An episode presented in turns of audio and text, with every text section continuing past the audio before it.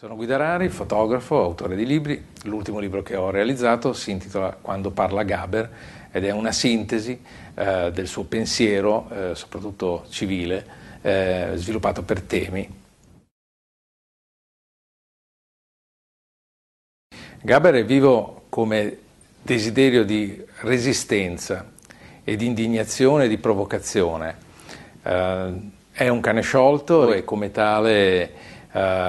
lui diceva che era il terzo partito,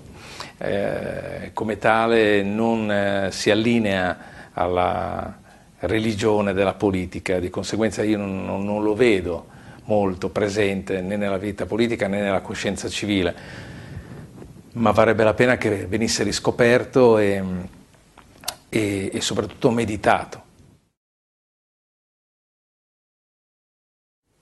Penso che avrebbe ottimo materiale per continuare le riflessioni della mia generazione ha perso, della razza in estinzione e di Io non mi sento italiano, i suoi ultimi due dischi, che ormai risalgono a quasi dieci anni fa. Diciamo che c'è stata una picchiata verticale eh, sotto tutti gli aspetti, morali, morale soprattutto, e, e di conseguenza... Non, non c'è un segnale di ripresa. Penso che Gaber oggi avrebbe ottimo materiale per proseguire le sue riflessioni, tra virgolette, pessimistiche. Forse gli avvenimenti del, degli ultimi giorni, eh, i risultati di queste elezioni amministrative, potrebbero rappresentare un piccolo segnale di apertura, di speranza. Sì, Gaber è un personaggio molto particolare, unico nel, nel panorama italiano della canzone, dello spettacolo, perché ha, ha avuto in verità più di una vita. Ha avuto negli anni sessanta, tra, tra la fine dei cinquanta e sessanta, un successo che è stato più che musicale, addirittura mediatico, perché è diventato un animale televisivo e, e, e come tale ha avuto una grandissima popolarità, però proprio in quegli anni Eh, ha, ha frequentato anche degli intellettuali, eh, da Umberto Simonetta, Sandro Luporini, che è stato poi il suo partner per i trent'anni del Teatro Canzone. Quindi c'è stato un, come dire, una, un, un processo di sensibilizzazione eh, per quello che riguarda eh, l'impegno civile, che poi ha prodotto, sull'onda anche della tensione morale del sessantotto, la nascita del Teatro Canzone. Cioè Gaber a un certo punto ha voltato le spalle al suo successo, alla televisione, e, eh, e ha cominciato a confrontarsi, a scel- scegliendo il teatro, a confrontarsi direttamente col suo pubblico, anno dopo anno, spettacolo dopo spettacolo, eh, proprio perché sentiva il bisogno di dire delle cose che nessuno in quel momento diceva. C'è qualcuno che le ha dette mentre le diceva anche lui, cioè, cioè Pasolini e Gaber eh, sono veramente le due coscienze civili Di, de, del secondo Novecento. C'è sicuramente memoria di Gaber perché c'è bisogno di ritrovare una voce fuori dal coro, eh, quella che io chiamo una voce dell'intelligenza. Nella palude della, de, della politica, della vita civile italiana, vedo che anche i più giovani va, cercano e eh, desiderano scoprire Gaber.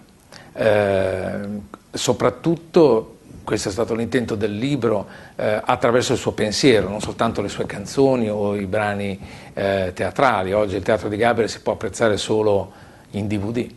ma il suo pensiero si può anche leggerlo attraverso le sue interviste, i suoi manoscritti, e, ed è molto importante eh, ribadire proprio questo, che è possibile saltare tutte così, le, le tagliole in,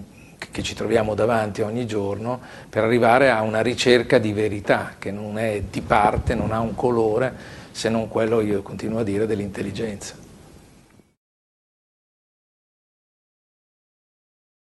Ma liber- la libertà, questo è il titolo corretto della canzone, è sicuramente uno dei brani più ricordati da Gaber, eh, di Gaber. Um, Lui aveva fatto una riflessione su questa canzone che ha avuto un successo eh, da, da tutte le parti, insomma, dall'arco politico. Eh, sosteneva che nel momento in cui si fa un'affermazione, questa affermazione diventa buona per tutti. E la cosa non gli era piaciuta. E, infatti aveva anche corretto il tiro dicendo che forse avrebbe dovuto scrivere la libertà e spazio d'incidenza, però non sembrava un verso particolarmente brillante. Eh, il problema è proprio l'appropriazione indebita eh, di, delle parole di, di un Gaber o di un De André da parte di chiunque. Io quando vedo un assessore di destra a Roma decantare De André all'inaugurazione di una mostra a lui dedicata, dicendo che lui a diciassette diciotto anni conosceva a memoria le canzoni di De André che strimpellava con gli amici, mi verrebbe da chiedere che cosa abbia imparato da quelle canzoni, perché non che io sia personalmente eh, contrario al fatto che De André o Gaber vengano graditi e, e, e fruiti da tutte le parti, però le parole di questi due artisti devono lasciare una traccia, non sono parole da poco. Quindi se dei messaggi così importanti, così a volte provocatori, taglienti, vengono ridotti a estetica, evidentemente c'è un problema. Ma il Teatro Canzone ha eh, una unicità. Lui vuole confrontarsi con il pubblico direttamente, cioè non c'è una virtualità, non c'erano i blog, non c'erano i siti, non c'erano ancora i videoclip, quindi bisognava andare in prima linea e lo fa con una temerarietà che non ha pari, eh, nel senso che arrivava anche a provocare il pubblico, a, a, a insultarlo, a, a spiazzare, a spiazzare I, i compagni che pensavano di aver trovato eh, come dire, un, un cantore, un, un alfiere di, di questa o quella causa, e che si sentono poi magari accusati di essere dei grigi compagni de, de, del P C. Eh, ci sono provocazioni fortissime anche in Io se fossi Dio, una invettiva lunghissima in cui nel, subito dopo l'assassinio di Moro Gaber dice delle cose Eh, fortissime, come il fatto che il fatto di essere stato assassinato non, non toglieva a Moro le responsabilità dello sfascio in cui ci si trovava. Quindi eh, è un mettersi in prima linea che non tutti hanno il coraggio di, di affrontare,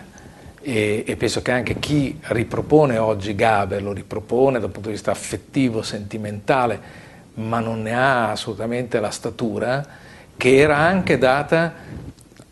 da, dalla sua fisicità. Cioè il momento in cui Gaber riempie la scena da solo, senza neanche un complesso che lo accompagni, con dei nastri, ed è un corpo in movimento che trascina e coinvolge, buttando queste parole, queste, queste, queste provocazioni al pubblico, veramente assistiamo a un caso unico. Io penso a Fo, diciamo da un punto di vista un po' diverso, perché Fo è, è più militante di Gaber. Gaber è, è, punta più a una, a una libertà, libertà di, di, di visione, a una, una, una visione grandangolata, se vogliamo, sui sentimenti, su tutto, sulla, su, sull'economia, sulla chiesa, sulla coppia, eh, il sesso, eh, il consumismo, l'omologazione culturale di cui parlava già Pasolini negli anni sessanta. E questo è veramente un caso unico. Non ho spiegazioni sul fatto che sia rimasto un, un, un fatto unico.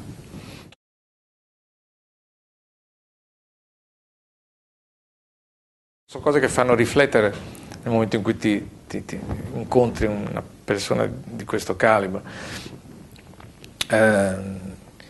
io ricordo che avevo una curiosità infinita nel, nell'incontrare il pubblico, le persone. Eh, non si risparmiava, incontrava il pubblico prima dello spettacolo, dopo lo spettacolo, accettava di partecipare a, a delle manifestazioni alle quali non si sarebbe immaginato di, di, di trovarlo, dal Festival di Renaudo al Parco Lambro, al meeting di Comunione e Liberazione a Rimini, però c'era questa voglia di capire chi è l'altro, chi è l'altro diverso da sé. Infatti diceva, all'epoca del sessantotto ci dicevano che non bisognava parlare coi fascisti, e io sono sempre rimasto con l'idea di non sapere cosa pensano i fascisti, perché non ci potevi parlare. Quindi eh, era questa sua curiosità, questo essere sempre slanciato verso l'altro. E quando, ricordo una volta, Giovanni Raboni sul Corriere della Sera lo accusò di leghismo estetico, eravamo ai primi anni novanta, perché Gaber aveva individuato nei, nei, così, nei primi passi della Lega un, un movimento di cambiamento eh, e, su cui poi si è ricreduto, ma era un momento così di, di, di molta attenzione su questo nuovo fenomeno. Lui disse: non è il momento di avere stupide questioni di stupido principio, che secondo me è la regola aurea in tutto, cioè riuscire a vedere tutte le angolazioni, a capire, a valutare ogni posizione per, per trovare la via, la via del, lui poteva dire della verità, ma insomma, quantomeno una via senza condizionamenti. Gaber sicuramente sentirebbe di vivere nel, nel, nella nuova spinta dei, dei giovani e nei nuovi movimenti che nascono, come i movimenti per l'acqua, eh, nei, nei movimenti che, che, che portano avanti eh, le istanze de, de, del referendum che, che avremo il dodici tredici giugno, eh, quindi una spinta dal basso, una spinta, un'attenzione alla, ai, ai problemi locali senza perdersi nelle grandi cause, nella concretezza, e soprattutto qui si potrebbe recuperare il concetto dell'utopia che era molto caro a Gaber e a Luporini. Eh, Gaber nel, nel, nell'arco de, de, de, della sua carriera, dei trent'anni del Teatro Canzone, è passato dall'utopia massimalista, quella dei grandi movimenti globali, quella del vogliamo il mondo e lo vogliamo ora, a, a un'utopia più di responsabilità, più legata all'individuo, quindi insomma eh, partire da cause concrete, da battaglie eh, mirate su cui si può effettivamente incidere. Ecco, Gaber secondo me vive in questo e può essere di, di ispirazione anche per, per altre battaglie in questo senso.